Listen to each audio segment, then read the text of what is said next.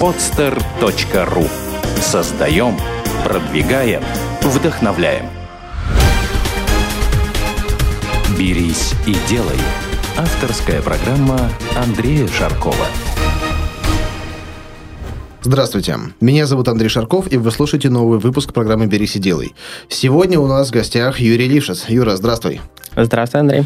Мы давно уже Юру приглашали, анонсировали его участие. Вот, наконец-таки, он с нами в студии. Юра – сооснователь проекта «Зона действия». Это коворкинг. Э, ну, он известен многим, в том числе и другими заслугами. Вот недавно прошла информация, что ты номинирован собакой.ру в топ, в топ-100 или в топ-50, я не помню, как топ у них там. В топ-50, да. Э, многие слышали о тебе, но не все до конца представляют о том, то, чем ты раньше занимался, занимался и чем занимаешься сейчас? Многие слышат Юра Лившиц, Юра Лившиц. Кто такой Юра Лившиц? Расскажи, пожалуйста. Хорошо. Меня действительно зовут Юра Лившиц, я родился в Питере, а, мне 28 лет, и до 23 лет я жил в Питере. До 23 лет у меня была карьера а, ученого-математика. Я ходил в физмат-лицей номер 239, участвовал в математических олимпиадах, а, всероссийских, международных, очень успешно. Потом учился на чистой математики э, математического факультета СПБГУ. Потом э, в 23 года досрочно защитил кандидатскую диссертацию. И, э, в принципе, был на старте такой математической карьеры. После чего я подал документы и получил позицию младшего научного сотрудника Калифорнийского технологического института. Сокращенно Калтех. Это один из там 10 или 20 лучших вузов мира в Лос-Анджелесе. Я переехал туда, у меня был годовой контракт. Через полгода, ну вот в течение этого контракта я уже начал делать такое турне по Америке, смотреть, какие есть еще варианты, какие есть места.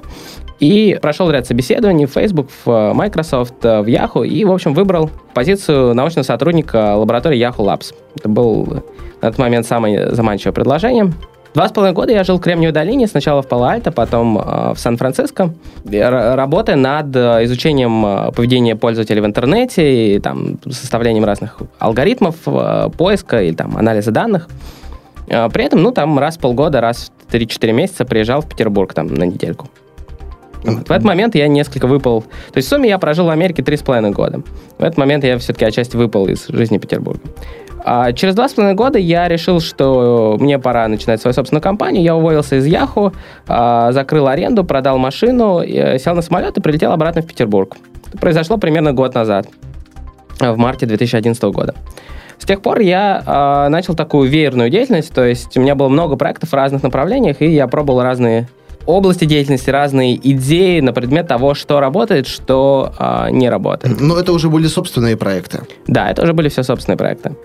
И получилось довольно забавно, потому что основная линия, которой я и собирался, и собираюсь заниматься, это стык интернета и образования, потому что я думаю, что образование это там в мировом масштабе рынок на триллион долларов. И там сильных компаний, подобных Гуглу или Фейсбуку, пока не появилось. Но при этом у меня были проекты немножко в других направлениях. Первый проект, который я сделал, когда я вернулся, это сайт shouldknow.ru. А расскажи в двух словах, о чем этот сайт? Не все знают. Я знаю, я даже да. оказался, сам того не ведая. Да, shouldknow.ru это такая простейший сайт, в котором иногда его называют «Открытая записная книжка Юра Лившица». То есть это сайт людей, которых полезно знать или стоит знать, или которые чего-то добились в своей области. И возвращаясь через три с половиной года отсутствия в Петербурге, я понял, что не хватает связи, не хватает знаний, кто, на кого стоит ориентироваться, с кем стоит там, быть в партнерстве, на, за кем стоит следить и так далее. И э, я вы, вывесил изначально, за один день написал сайт, э, вывесил список из 16 человек, а потом люди сказали, ну а как же этот, а как же тот. Я давал людям редакторские полномочия, мы стали разбивать список на отдельно там предпринимателей, журналистов, пиарщиков, киношников, там преподавателей, ученых и так далее. И в Петербурге сейчас где-то 20-25 разделов, примерно 500 человек там э, в списках находится. Появились редакторы в других городах, сейчас сайт активен примерно в 50 городах а, России, ближнего и дальнего зарубежья. То есть получилась такая довольно открытая, открытая избранная социальная сеть, э, в которой э, людей номинируют редакторы по городам или редакторы по направлениям по городам. Люди могут мне написать, и я их могу сделать редактором. Но сейчас этот сайт отчасти в спячке, потому что свою функцию для меня он выполнил. Я разобрался, кто есть кто в городе, и там другие люди в других городах разобрались. И, и более того, еще город разобрался, кто есть ты, потому что сразу всем стало известно, кто раньше тебя не знал, сразу быстренько узнали, и все ну, постарались это попасть побоч... в этот список. Да, это побочный эффект. Это... И вообще никаких планов не было на этот сайт. Он был сделан, еще раз говорю, первая версия за сутки в качестве такой разминки мускулов. Юр, скажи, а этот сайт, он в итоге как-то был монетизирован? Или нет, он я просто не такой я не, Нет, я не стал его монетизировать. У него есть перспектива монетизации, но э, не очень крупный. То есть мне все-таки интересно мне гораздо интереснее долгосрочная перспектива миллиарда долларов, чем краткосрочная перспектива там 100 тысяч долларов. Я тебе скажу честно, у меня даже некоторые знакомые, э, когда обнаружили меня в этом списке, говорят, слушай, мы хотим заплатить, мы готовы там десяточку заплатить, чтобы оказаться в этом списке. Говорю, ребята, зачем? Зачем? Он говорит, ну, как-то, не знаю, круто, все говорят. Понимаешь, вот по сути на ровном месте создается такой мини-комьюнити, да, мини-тусовка с просто ну, определенный да. список, да. да, но все сразу как бы люди, знаешь, вот есть такая. Но это, это, это естественно, а, естественное, про... да, это естественное проявление человеческих, э, скажем так, слабостей или там склонностей. Но еще раз, это все побочный эффект. Для меня был просто вопрос разобраться, кто есть кто, с кем нужно общаться и стоит общаться. Вот, это был первый проект. А дальше был проект, связанный с образованием, поскольку, еще раз говорю, основная цель — это образование. Я решил разобраться в том, что происходит с видеолекциями в России, и составить такой открытый каталог лучших видеолекций, параллельно организовать э, первую всероссийскую национальную премию за лучшие видеолекции. Примерно как Оскар или там кинотавр для кино, но э, для видеолекций. В данном случае на русском языке. При этом на Западе аналогов нет. То есть крупного международного конкурса лучшей видеолекции на Западе пока нет. И летом мы задумали этот проект, и к 28 ноября мы э, провели премию. У нас было примерно 50 категорий, около 900 номинантов, соответственно, порядка 50 победителей по, по всем категориям. Прошла довольно успешно премия. Финал был э, в Москве, в центре Digital October, такое знаковое место. Было, бы, были очень интересные люди и в экспертном совете, и среди медиапартнеров были, была компания ВКонтакте, РИА Новости, Слон.ру, э, частный корреспондент. Ну, там много, много крупных медиакомпаний. Но одновременно выяснилось, что рынок чуть-чуть не дозрел, что лекций не очень много, что все только начинают их снимать, все только начинают их смотреть, и это долгая история. То есть я, я пытался найти правильный вход на рынок образования. И э, по, в районе Нового года я пришел к очень смешной мысли. Когда я сам для себя сформулировал, мне стало очень смешно. Э, я спросил себя, какая главная бизнес-модель в образовании? Как правильно... Ну вот я нашел там пять стандартных бизнес-моделей. Uh-huh. Одна из них это издательство. То есть ты издаешь учебники или издаешь видеоучебники. Да? То есть может быть и DVD-серия, это может быть и PDF-ки, это может быть э, Kindle, это ну, в общем, и издаешь комп- такие комплекты знаний. Вторая модель это электронный дневник. То есть это некий софт, который помогает, заменяет деканат или заменяет э, завуча, или помогает завучу. Э, списки всех у студентов, всех преподавателей, расписаний, кто какую оценку получил, кто куда сходил, кто что должен сдавать и так далее. На там, профессиональном языке называется Learning Management Systems. Это всякие Moodle, Sakai, э, Blackboard и так далее. Дневник RU. Вот, это вторая модель. Третья модель — это рынок. То есть это, например, сайты, которые помогают подобрать репетитора или помогают выбрать платное образование. То есть это место, где встречаются покупатели и продавцы. То есть те, кто ну, учат... Биржа, биржа да, да, биржа, биржа uh-huh. да. По-английски говорят marketplace. Ну, есть ряд э, еще других моделей. Но э, я пришел к очень смешному выводу, что самая устойчивая и в перспективе денежная бизнес-модель – это учить людей за деньги. Я вижу, это реально звучит очень смешно.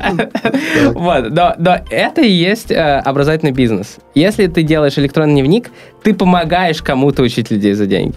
Если ты делаешь э, контент, ты опять же не учишь людей за деньги, а ты даешь им какой-то инструмент для того, чтобы они занимались самообразованием. А большинство людей недостаточно дисциплины, или у них ну, им нужна какая-то внешняя сила, которая их учит и так далее. Некоторые даже платят за то, что их пинают. Вот, да, да, да.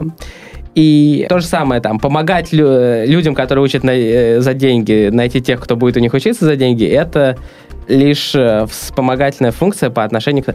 И инновации, и изменения в том, как учат, чему учат, зачем учат, основные инновации будут делать те, кто учат. При этом я не говорю, что это обязательно платное образование. Это может быть образование, которое обеспечено либо государственными грантами, либо кор- корпорация оплачивает образование своих сотрудников, либо целевые стипендии, либо банковские кредиты, которые надо возвращать через 10-15 лет. То есть это могут быть разные модели. Это не обязательно, что я говорю, что все должны платить за образование сами учащиеся. Но когда ты предоставляешь, когда ты учишь сам, а не помогаешь кому-то учить, и когда ты получаешь за это деньги, не обязательно от того, кого ты учишь, но от кого-то. Вот это, я считаю, главная бизнес-модель. Поэтому э, основные инновации в образовании развернутся в том, чтобы создавать новые школы, создавать новые вузы и создавать новые новые организации нового типа, которые учат людей за деньги. Э, что ты сделал уже в направлении этого такого вектора? Буквально вчера у нас закончился первый курс стартап-образования, который мы называем а, «Не университет».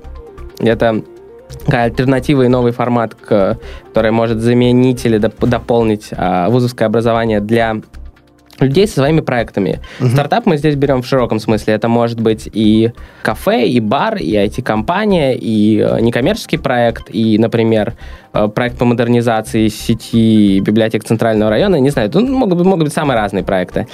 Мы их всех называем стартапы. Это проекты, которым надо развиваться. И у нас было 5, 5 интенсивов э, работа с прессой, презентация проекта для инвестора, кадры привлечения сотрудников, сооснователей – продажи и анализ рынка. Угу. А кто, кто учит? Мы привлекаем практиков с рынка. То есть людей 25-35 лет, у которых свои проекты, которые уже чего-то добились и которые готовы делиться опытом. И оказалось, что отбоя нет, что очень легко найти людей, которые хотят э, преподавать. Потому что, опять же, университеты сами не а, дружелюбны к тому, что люди с рынка пришли и начали преподавать. Потому что там нужно оформляться, там ученая степень, то все вахта, там с паспортом. То есть даже просто прийти в какой-то вуз и прочитать открытую лекцию, это таких проблем стоит, что... Ты знаешь, вот, слава богу, сейчас вузы появляются эм, у люди умные, которые наблюдают ситуацию вокруг и обращают внимание на то, куда идут студенты, с кем они общаются, чем они интересуются. И, по сути, уже начинают приглашать нас,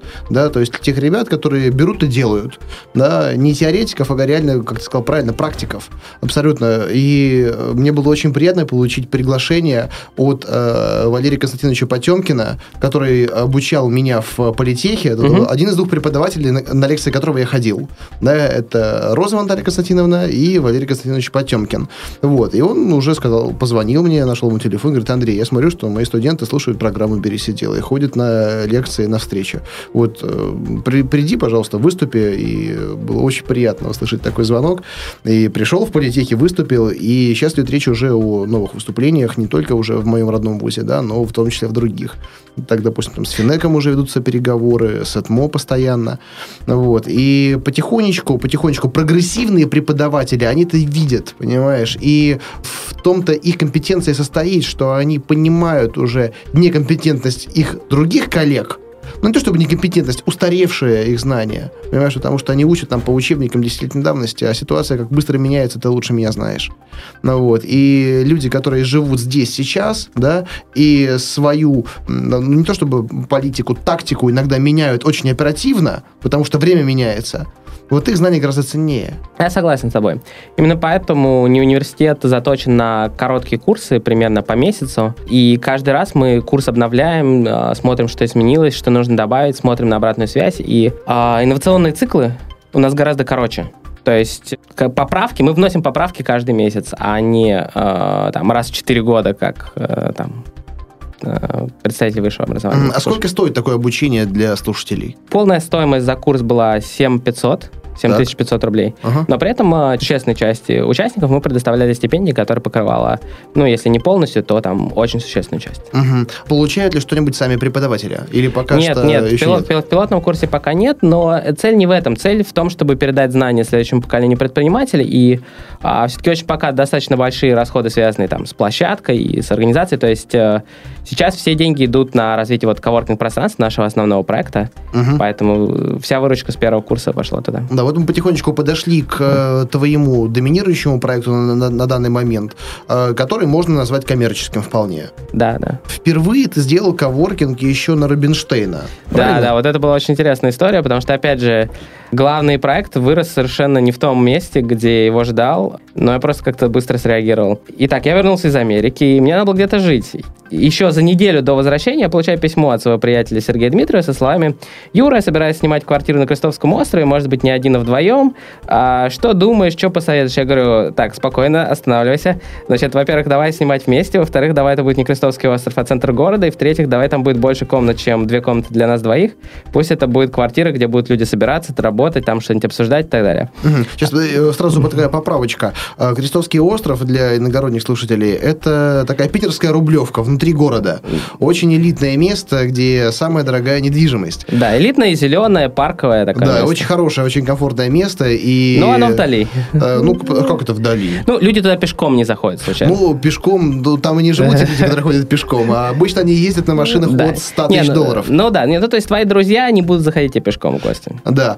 Э, Вот еще вопрос сразу возникает. Два разработчика, программиста, талантливых э, специалиста э, собираются снять достаточно такую дорогостоящую площадь. Вот. Тем более ты вернулся только из США. У тебя был какой-то определенный такой, ну, резерв, который ты там заработал? Да, да, у меня были определенные сбережения с зарплаты. Квартиру, которую мы в итоге сняли на Рубинштейна, в ней было 6 комнат, аренда стоила 337 тысяч рублей в месяц. Мгм. Вот, при этом были еще комиссионные э, агенту Это разовые. де- 10 тысяч евро практически в месяц. да, да. Почти. Да. Почему 10? 337. Ну, сейчас евро... Нет, нет, по- 137. А, 137, мне 337. пошло. 337 это аренда нашего нового места. Ну да, ну пятерочка. А, да. Да. А, Нет, 137, да. А, 137 тысяч в месяц. Соответственно, вот мы ее сняли вдвоем. Э, Да, в принципе, деньги позволяли снимать вдвоем, но, конечно, хотелось как-то часть денег а, чтобы кто-то еще платил, мы привлекли еще несколько ребят, которые платили часть аренды, были нашими соарендаторами, то есть мы снимали коллективом там 6, 7, 8, 10 человек где-то, а при этом остальные ребята просто приходили поработать. Организовался такое домашний, домашний коворкинг пространство, то есть общий офис, где там все ходят в тапочках, есть общая кухня, есть там пара спальных комнат, есть гостевая спальня, и есть офисные пространства, есть большая комната для событий, лекций, мастер-классов, кинопоказов, проходили большое количество и кулинарные встречи, потому что большая открытая кухня. И действительно образовалось сообщество вокруг квартиры, очень много интересных гостей, очень много ярких э, людей из города туда в гости заходило. Например, там и, и- и гостей из других городов, например, там после Петербургского экономического форума зашел Игорь Гомерзян, руководитель российской венчурной компании, такой миллиардной госкорпорации. Там другой как-то раз э, зашла Даша Жукова, подруга Абрамовича, руководительница Центра современных искусств «Гараж» в Москве. Ну, то есть бы- были интересные гости, интересные встречи. Ну, аренда была подписана на 5 месяцев, но у нас были и телеканалы к нам заходили в гости, и, и пресса писала. И, но, к сожалению, через 5 месяцев э, аренда была подписана на 5 месяцев. Хозяйка сказала, что она не может нам продлить, что слишком много интереса со стороны соседей, и со стороны прессы, и для нее это некомфортно и так далее. А Вообще, вот до тебя такого проекта в Питере не было. Да вообще я не видел, где-то, чтобы в России такое было. Либо я плохо смотрел, либо действительно так оно и было. Это, это эволюция идей. Я думаю, что мы были ярким проектом, но пара проектов нас вдохновляла из России, которые были до этого. Один из них это московский эколофт. Это квартира, где живет 3-4 эколога, и который экспериментирует с разными максимально энергосберегающими, там, природодружественным образом городской жизни. А и сейчас они, кстати, ищут э, пространство под эколофт в Петербурге. Мгм. А другой проект это э, квартира, которая называлась Культурно-развлекательное пятно Гагарин на Гагаринской 3. Это рядом с э, Европейским университетом. Ее делал Гриша Фишман и Яна Соленик. И это была тоже потрясающая квартира. Там, например, туда ходили и там что-то, может быть, устраивали. До, до всякой славы ребята из творческого объединения «Лошадка». Тебе, наверное, знакомо. Ну, слушай, я, я тебе скажу, только недавно я узнал, буквально вот в эти выходные. Ну, и то так, от друзей сказали про лошадку, и все засмеялись, а я не понял. А Рассказали, понял сразу. Ну вот, а вообще, ты в Америке подсмотрел эту идею, эту концепцию э, в Силиконовой долине, или вообще Я откуда корни-то идут? А, да, да, в Кремниевой долине есть такие тоже проекты. Они, как правило, выглядят как виллы, поскольку там в основном местность сельская. Не квартира, а вилла. И вилла выглядит двух, два этажа. На, на верхнем этаже там 3, 4, 5, 6, 7 спален. На нижнем этаже, соответственно, рабочее пространство, большая гостиная, может быть, во дворе там бассейн. И, соответственно, сверху живут там программисты, снизу они там работают, встречаются, делают вечеринки. То есть примерно так, как это все выглядело в фильме про Марка Цукерберга. Ну да, может быть, э, там без прыжков в бассейн, но примерно, да. А, я бы, бы бывал в таких а, виллах Кремниевой долине, мне даже предлагали в одной из них жить, но я в этот момент уже понял, что я уезжаю. Но при этом, еще раз, э, в квартире того же Гриши Фишмана я в ней был еще до отъезда в Америку. То есть исходные корни, и в ней Сереж Дмитриев, сооснователь Хамворка, а вот наши квартиры мы назвали homework, то есть домашняя работа, потому что это и дом, и работа. Мы оба с Сережей были у Фишмана в гостях, соответственно, наш первый источник вдохновения — это российский источник, а не западный. Угу. Слушай, это здорово. А скажи, пожалуйста, эм, для вас это был в первую очередь такой творческий, креативный проект или э, все-таки как средство заработка тоже он имел значительный вес? Слушай, ну это как твоя прическа, не знаю, твоя прическа. Это средство заработка или креативного площадь? Ты, про, ты просто как-то стрижешься, чтобы нормально выглядеть, и все. Соответственно, то же самое, там, квартира или свитер и так далее. Ну, квартиру каждый делает. Просто до этого разница в чем? До этого все относились к месту, где они живут, как э, к частному, противовес общественному. А Россия после распада Советского Союза выглядела следующим образом. У тебя есть квартира, у тебя есть дверь, у тебя есть вторая дверь, на обеих дверях там замков 5, и очень-очень грязный лифт и подъезд. То есть есть общественный, и там очень э, неухоженный там сад, и там растоптанные клумбы, и много окурков валяется. Соответственно, общественное пространство в плохом состоянии. Когда люди строят дачу, они сначала строят большой-большой-большой красивый модный забор, и если остаются деньги, строят, строят дом для дачи, да? И, то есть люди пытаются отгородиться и дальше вкладываться, там, строить баню или еще что-нибудь в своем пространстве. То есть люди вкладывали креатив и идеи, и воображение в частное пространство. Пространство только для себя, для своих детей, там, жены, мужа и так далее. Homework был одним из таких а, относительно первых проектов, когда мы строили публичное пространство. То есть мы вкладывали свои силы в том, чтобы условно говоря, вместо того, чтобы делать там вот свой личный свитер, делать такой общественный свитер, большой, большой свитер, да, в котором... Э, ну вот, и это было удивительно для людей. И вкладывать это что означает? Это же не просто там мыть пол или там готовить вкусно. Это было же много всяких маленьких вещей. Там и хорошие кофемашины, и регулярные поставки фруктов, и сайт. У квартиры был свой сайт, и там своя контактовская группа, которая была очень популярна. Были свои встречи, были а, свои традиции там и так далее. То есть был некий культурный слой. И вот наше отличие в том, что а, мы делали первую публичную, открытую, общественную, но, естественно, такое с фейс-контролем квартиру. Uh-huh. Но вокруг нее было столько ажиотажа, да, что, мне кажется, ты уже мог размещать рекламу там на оплатной основе. А вот э, все-таки, если говорить о, о этом проекте как о коммерческом проекте, то есть, по сути, это ну, своего рода аналог, вот э, есть хостел, да, угу. не гостиница, не общежитие, угу. да, и вот такой формат коворкинга, да, это не бизнес-центр, но и не совсем жилье, да, э, куда люди приходят, свободно размещаются, но, тем не менее, они платят арендную плату за рабочие столы, да, конкретно. Вот если, например, кто-то захочет в регионе своем развивать такой формат именно вот с коммерческой, э, с целью коммерческого э, успеха, э, как ты думаешь, вот э, готовы ли мы к этому? Э, и что нужно для успешной реализации вот этого проекта именно с коммерческой стороны? Давай сначала чуть-чуть закончу историю, а потом Давай. отвечу на этот вопрос. Давай. Итак, после того, как за через пять месяцев э, квартирный проект Homework закрылся, потому что аренду не продлили, мы поняли, что людям очень это пространство нужно, нужно его продолжать, и нужно делать это более формально, сделать юрлицо и предоставлять, э, не просто снимать там в пятером, в семером квартиру, а предоставлять услуги, рекламировать эти услуги и так далее. Иметь возможность какие-то партнерства заключать. Вот. И, э, в частности, наверное, все-таки арендовать нежилую недвижимость, чтобы... Мы арендовали более крупное пространство, 674 метра, приставки 500 рублей за метр, в э, одном здании с лофт-проектом этажей, такой крупный культурный там, центр-кластер в Петербурге на территории бывшего Смоленского хлебозавода. И вот мы там арендовали целый второй этаж, 674 метра, соответственно, за 500 рублей 337 тысяч а, рублей в месяц. Это чистая аренда, еще бывает иногда электричество, там парковка, uh-huh. налоги и так далее. То есть, ну, общие расходы, наверное, ближе, ближе к 400 тысячам. Это операционные расходы без зарплат, пока у нас нет зарплат. А, но скоро, может быть, появится. И тут, тут мы уже начали э, относиться к этому как к бизнесу. И этот проект я уже делаю не с Сергеем Дмитриевым, а с Анной Прилуцкой. То есть Сергей пока занимается другими проектами, и у меня появился новый партнер. Uh-huh. А теперь, что касается того, перспективы в регионах и так далее. Значит, у нашего нового пространства, зона действия, она называется вот в, в этажах, есть сайт zonaspace.ru, и там есть раздел zonaspace.ru slash how to.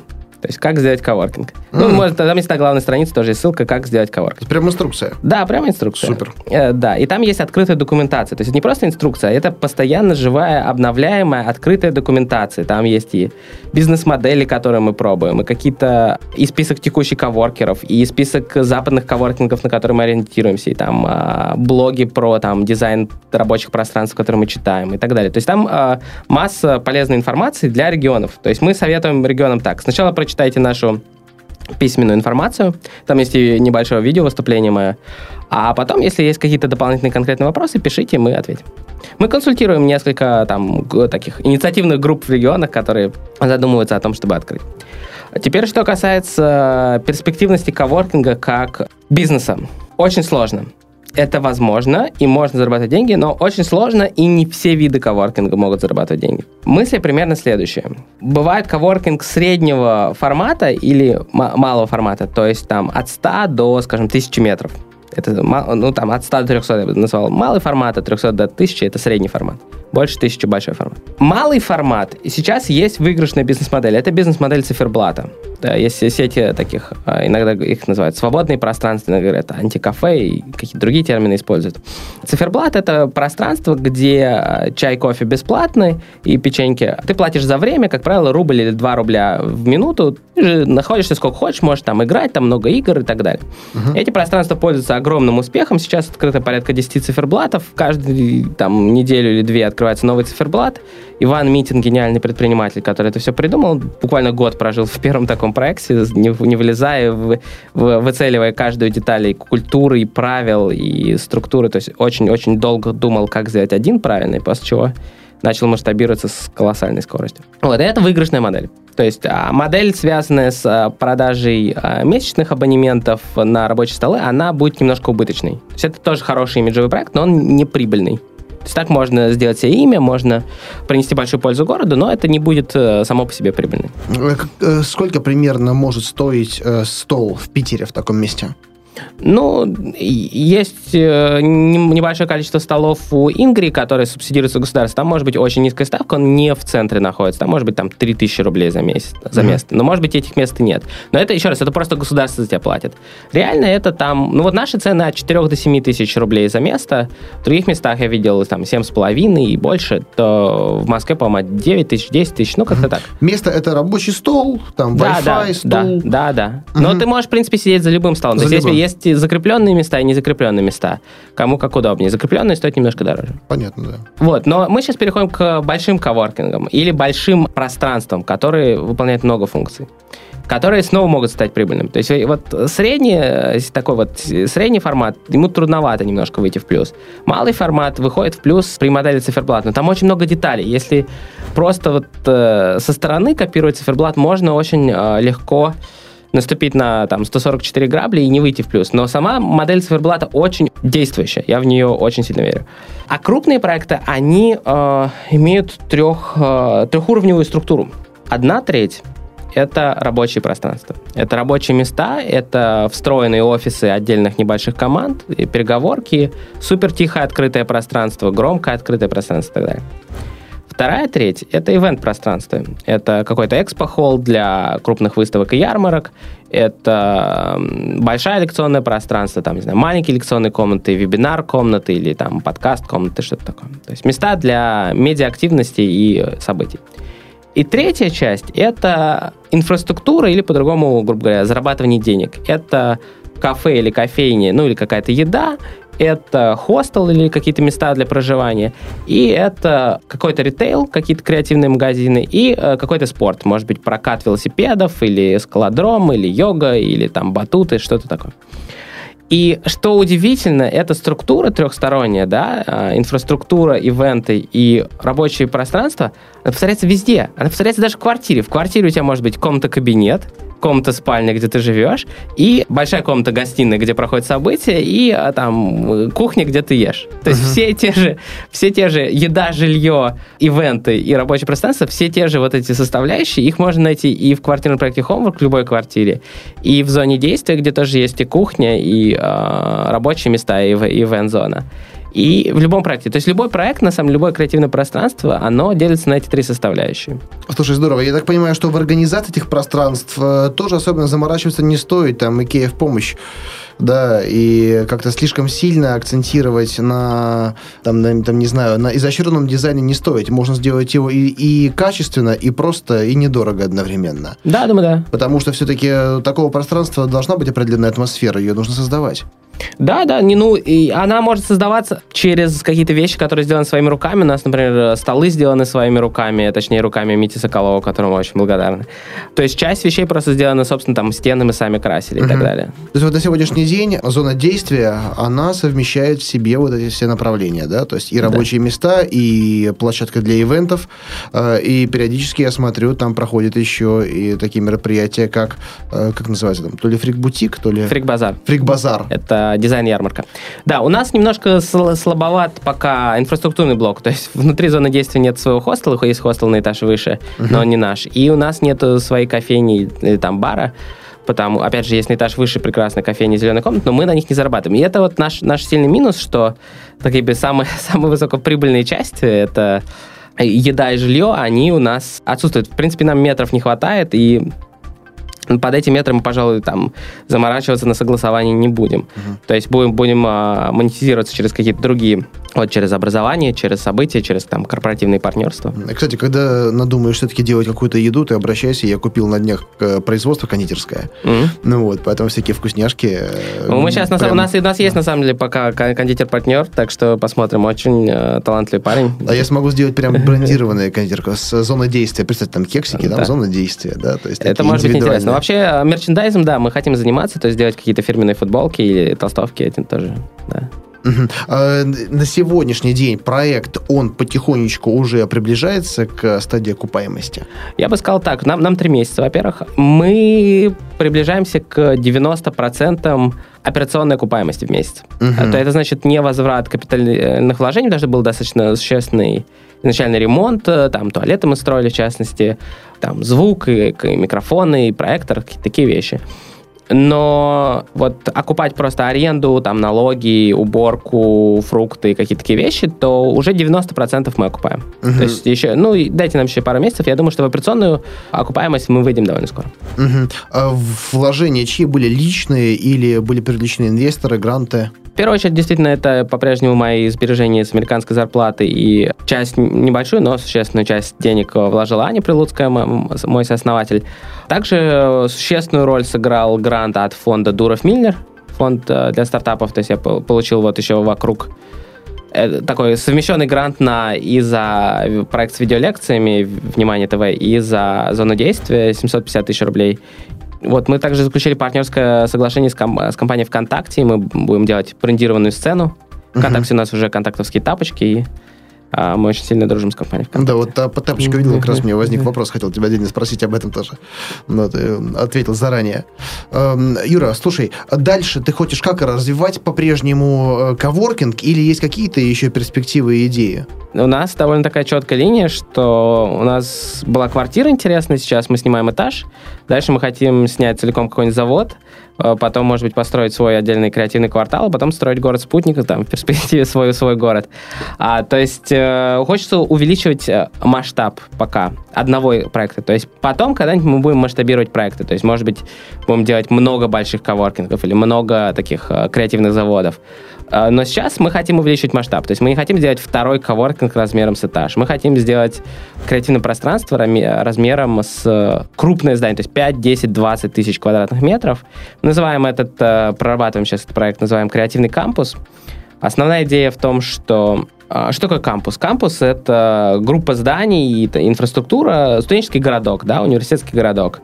А, но в Америке часто также слово кампус используется для корпоративных кампусов. То есть, например, группа зданий Google или группа зданий и там Facebook или Yahoo. В России много кампусов, ну или каких-то групп зданий, которые принадлежат конкретно вузам, но при этом нету ни одного независимого кампуса. То есть кампус, который не принадлежит никакому вузу, на, на территории которого можно проводить там сотни разных образовательных программ, и лекций, конференций, мастер-классов, а, и при этом есть инфраструктура, то есть есть действительно и столовые, кафе, и хостел, и для иногородних, тех, кто приехал на какие-то интенсивные занятия.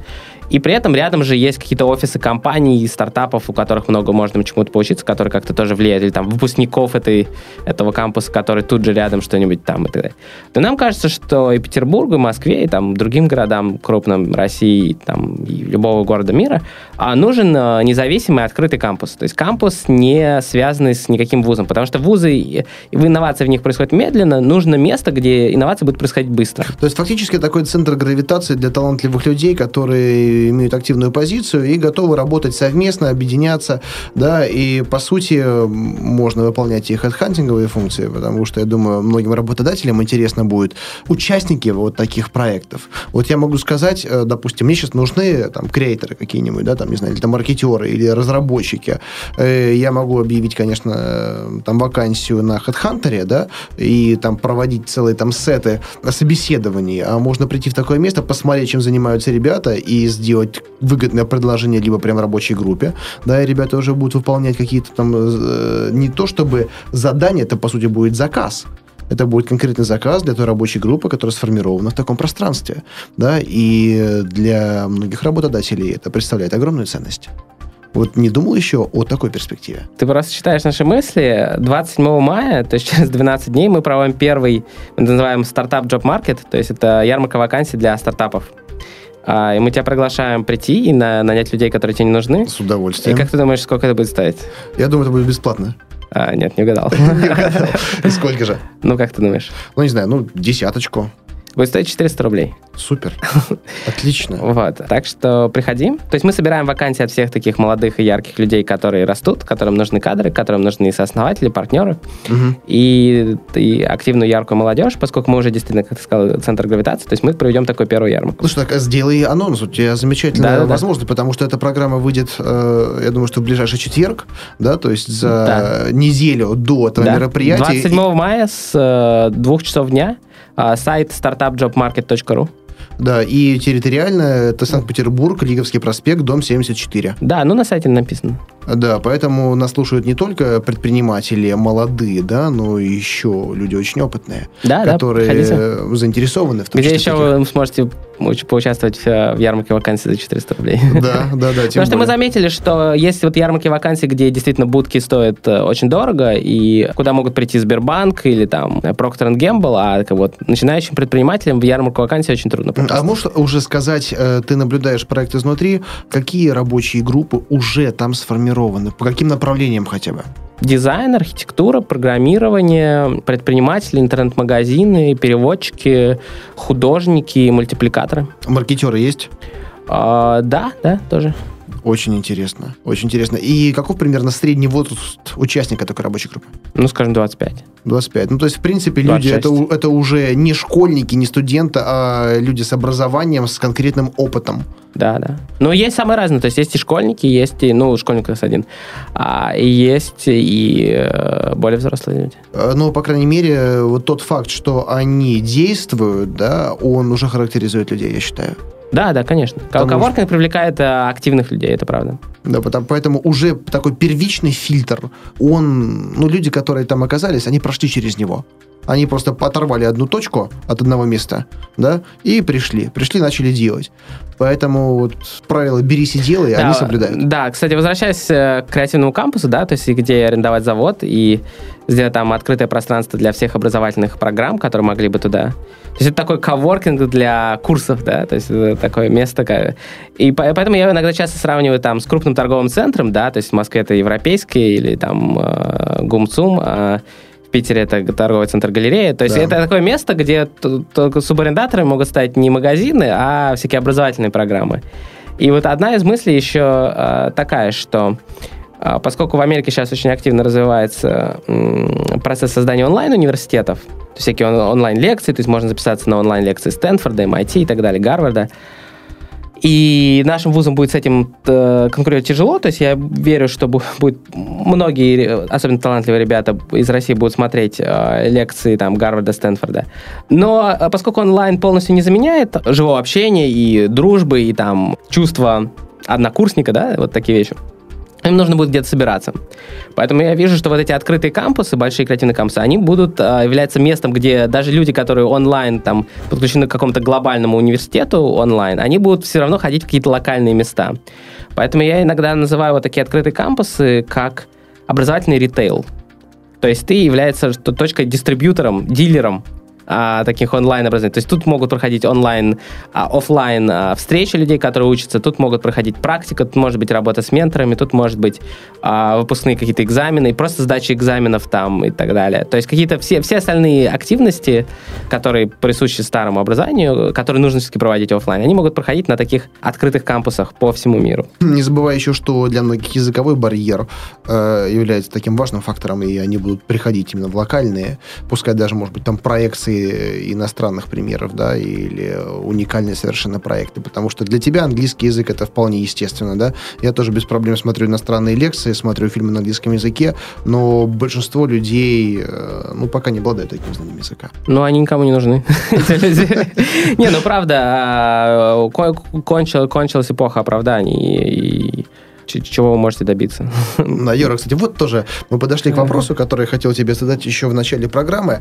Ты начал карьеру в э, очень крупной американской компании, и э, судя по тому, что ты часто ссылаешься на те сбережения зарплаты, о которых ты ну, упоминал неоднократно, можно предположить, что они очень немаленькие, да, но от, в, относительно там э, российских э, зарплат. Почему ты вдруг решил вернуться со своим потенциалом и перспективами не решил развиваться там?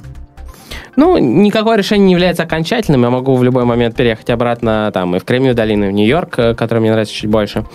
То есть я конкретно сейчас я здесь. Опять же, все-таки сбережения были не колоссальные, поэтому там в Америке я мог бы экспериментировать с разными проектами, например, год или полгода. Здесь я могу экспериментировать года три. И а, особенно в Петербурге, а не в Москве. Соответственно, те, та же самая сумма денег дает мне больше, большую свободу, больший срок до а, выхода в плюс и до привлечения крупного инвестора на условиях, которые мне нравятся, а не на условиях, там, которые инвестор меня заставил принять. Вот, поэтому здесь просто дешевле сейчас, и здесь также интереснее культурная жизнь э, в Петербурге, чем в Кремниевой долине. Там люди немножко однообразны, то есть там очень много программистов, очень много людей одной профессии, то есть там нету ни моды, ни культуры, ни музыки, ни... Ну, то есть какие-то такие вещи, они немножко меньше развиты, и и, в общем, мне, мне стало интересно жить в Петербурге. Ты э, видел ситуацию с деловым климатом в Петербурге, видел эту ситуацию в Калифорнии и в других местах Америки. Э, вот как ты оцениваешь э, те движения, которые сейчас у нас происходят? Да? Ну, тут прям вот просто без прикрас. Вот как видишь, так видишь. Да, там хорошо или плохо, э, там где, может быть, ускориться, что имеет смысл позаимствовать, а что, наоборот, заимствовать не стоит от американского э, опыта. Да, я думаю, что ситуация нормальная, ничего особенно ужасного нет. Ну, есть куча недостатков, но куча недостатков есть в любом обществе. Какие основ- основные? Да, да нет, нет смысла вообще обсуждать. Есть реальность, она есть и есть. И а, я думаю, что 1% людей должны заниматься там гражданским, ну или 10% людей, гражданским активизмом и политической борьбой и улучшением а, общего климата, а 90% людей должны а, заниматься делом. То есть в текущих условиях, какими бы хорошими, плохими они не были, добиваться успеха, строить крупные компании и а, выводить там Россию на мировые рынки и так далее, и так далее. Поэтому нет смысла обсуждать, плохо или хорошо, там, что надо скопировать, как, как надо экосистему строить там и так далее. Давайте все будут делом заниматься, а те, кто строит экосистему, они сами разберутся, как и что. То есть это не это э, тема, с которой надо, о которой надо забыть, о которой не нужно думать. Нужно думать о других вещах. Нужно думать о том, когда у тебя будет первый рубль в кассе, или там э, почему у тебя его нет, или с кем ты делаешь бизнес, или там какие-то другие базовые вещи, или почему ты такой безграмотный в бизнесе не знаешь там базовых вещей в маркетинге, или там продажах или еще в чем-то. Вот у нас в Питере активности, по моим наблюдениям, больше, чем в Москве в этом плане. Да? У нас записываются там такие подкасты, у нас э, есть коворкинги, постоянно встречи наши общие знакомые делают. В общем, мы как-то внутри нашей собственной среды стараемся вовлечь в нее больше людей. Происходит ли в Америке вот такое вовлечение? И как ты считаешь, нужно ли усиливать это вовлечение или никого за уши тянуть не надо, пускай вот тот, кто хочет, тот придет. И просвещать никого не нужно.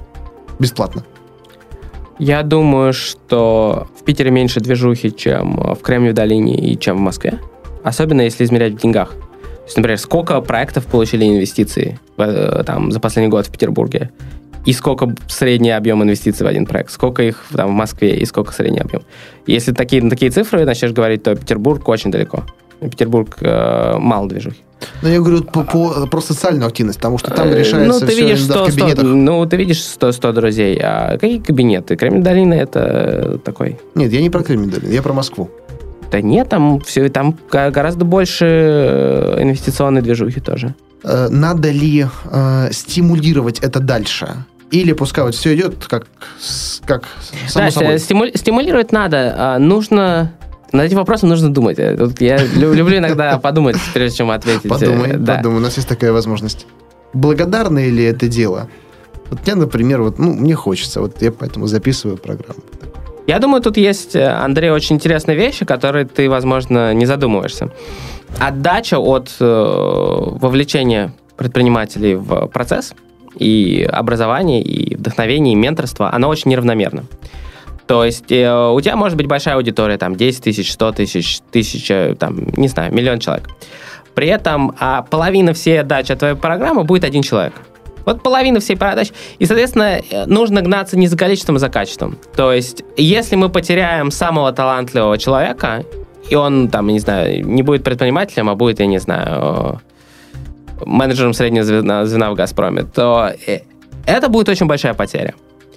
Если мы потеряем людей с рейтингом там, от 100 до 1000, всех их потеряем. Это будет, может быть, меньшая потеря.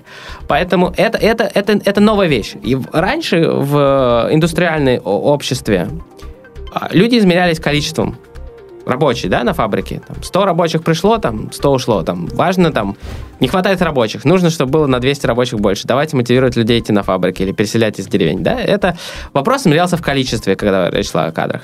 В эпоху венчурного капитализма, в эпоху предпринимательства важно не количество, а качество.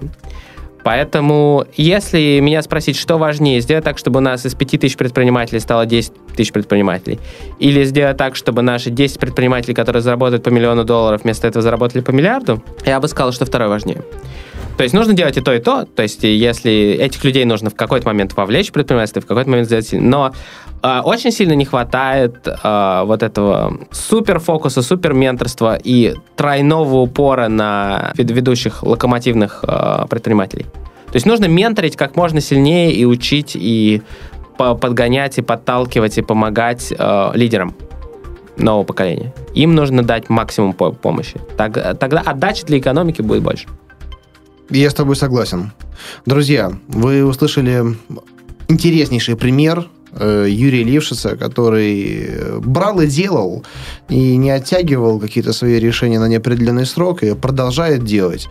Э, и говорит очень интересные и правильные вещи. Я думаю, что мы с Юрой еще неоднократно встретимся в нашей программе и будем следить за тем, как идут процессы в его проектах, и я думаю, что будем обсуждать новые проекты, тем более, что динамика их возникновения, она очевидна. Я думаю, что после этой программы вы зайдете и посмотрите на то, что сделано и как это все выглядит выглядит, и насколько это все интересно. И в первую очередь сами не откладывайте, берите, делайте и повышайте собственную эффективность, качество своей работы. И желательно фиксируйте свои показатели. Ну вот, Юра, спасибо большое, что пришел к нам в программу.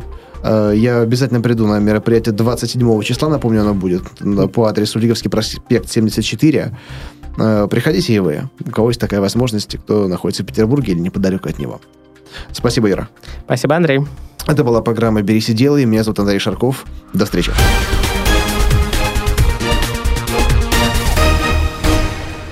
Сделано на podster.ru Скачать другие выпуски подкаста вы можете на podster.ru